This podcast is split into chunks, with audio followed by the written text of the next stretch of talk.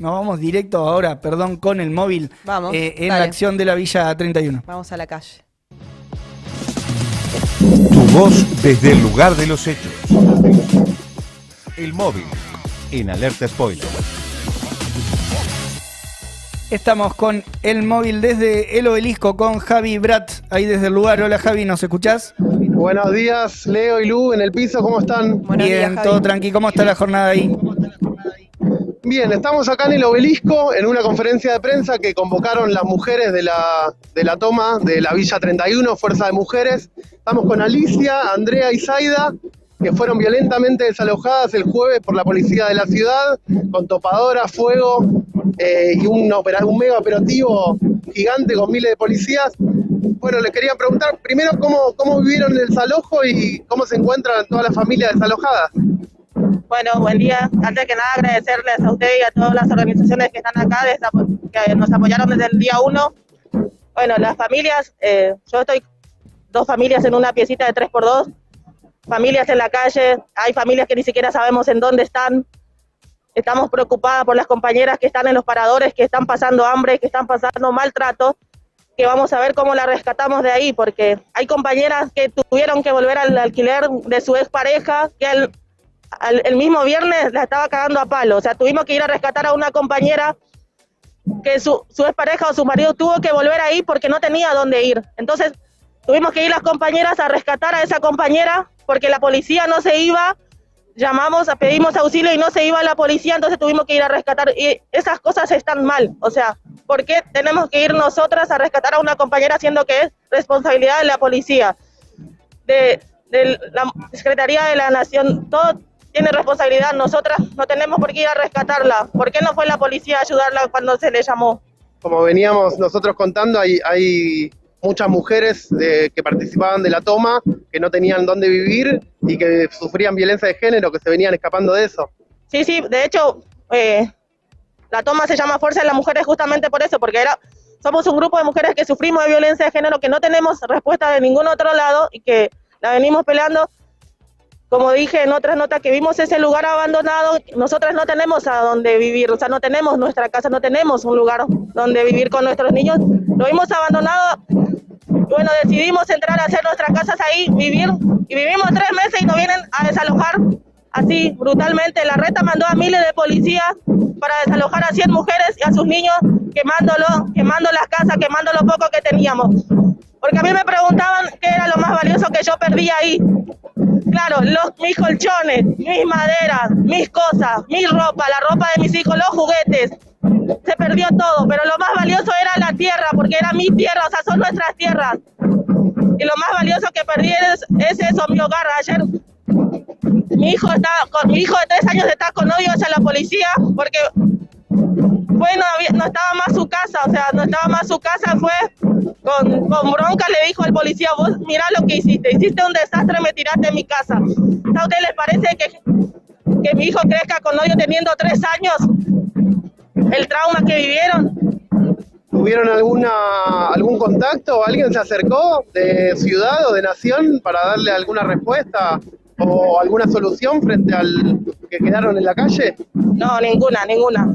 Eh, los que estuvieron el, día del desalojo, el VAP, eh, censó algunas bajo hostigamiento, igual porque nos estaba hostigando a anotarnos en ese en un papel que tenían hechos.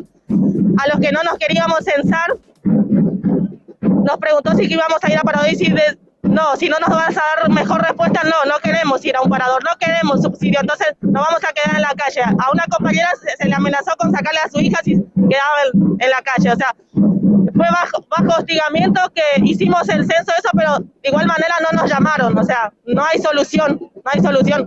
Le pregunto a, al señor Horacio Rodríguez Larreta, ¿qué hizo con los 400 millones de dólares que hizo para que venía destinado a las viviendas de, de la Villa 31? ¿Qué hizo con eso? Se robó la plata, él robó toda la plata. no- esos 400 millones eran para las casas, no hizo, no hizo nada.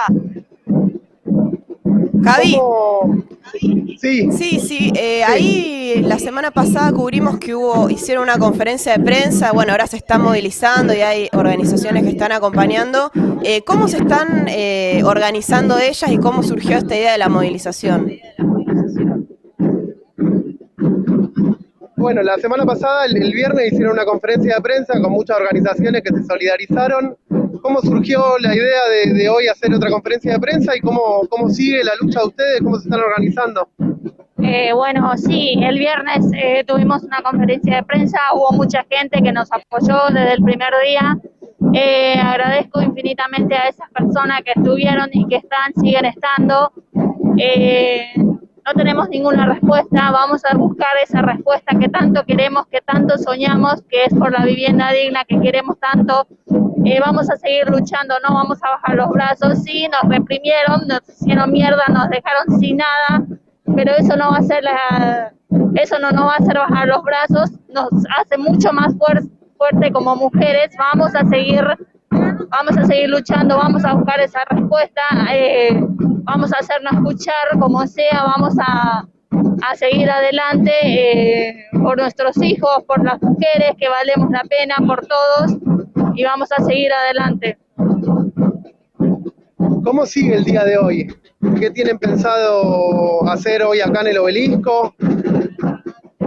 Y hoy tenemos pensado acá seguir luchando, que nos cansamos ya de resistir. Ahora vamos a exigir al gobierno de la ciudad, que es la reta, que se haga cargo. ¿Dónde están las cosas que nos quemaron? Nos dejaron sin nada. Cada clavo, cada madera nos costó más de, lo que nosotros comemos el día a día. Ese lugar era un sueño de cada familia. Tres meses 90 días que familias donde construyeron su hogar ahí, ilusiones, sueños en futuro para los hermanos, la habitación de la hermanita, niños, abuelos, no le importó nada, no le importó nada sacarnos a, a, a la policía, siempre amenazándonos con una policía femenino, encima se burlaban de nosotras, que dónde nos bañamos, dónde hacemos baño, se reían esos policías. Y el bar, ¿qué solución nos da? Nada, ninguna solución.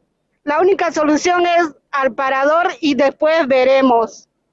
Todo, estamos muy devastadas. Acá en el COVID nos dejó muy mal. Estamos en la calle, perdimos familiares, tenemos a nuestros hijos con los psicólogos. ¿Dónde está el Estado? ¿Dónde está el rol del Estado? ¿Dónde? ¿Dónde están los trabajadores sociales? ¿Dónde? Acá necesitamos, necesitamos mucho del rol del Estado que actúe si tanto dicen que somos ciudadanos. Hoy, hoy hacen la conferencia de prensa también para expresar que van a seguir luchando por la vivienda, por más que el gobierno haya reprimido y desalojado.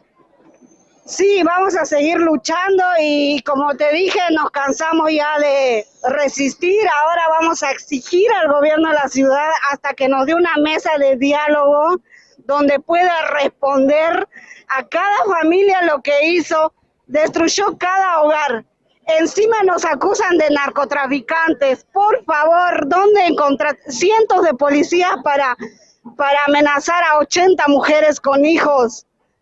¿Vieron? ¿Encontraron algo, alguna droga? Nada, quemaron todo, no les importó nada. Es un gobierno corrupto, no les importa nada, los niños ni los abuelos, nada. Bueno, gracias, Aida.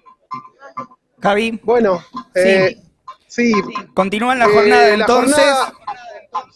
Sí, están viendo si van a la legislatura y los próximos días están planificando también acciones eh, para, para visibilizar la lucha y para tener una mesa de diálogo con el gobierno de la ciudad y que les dé alguna solución porque son cientos de familias y muchos niños que, que están en la calle y que no tienen ninguna solución a partir del desalojo y la represión. Totalmente.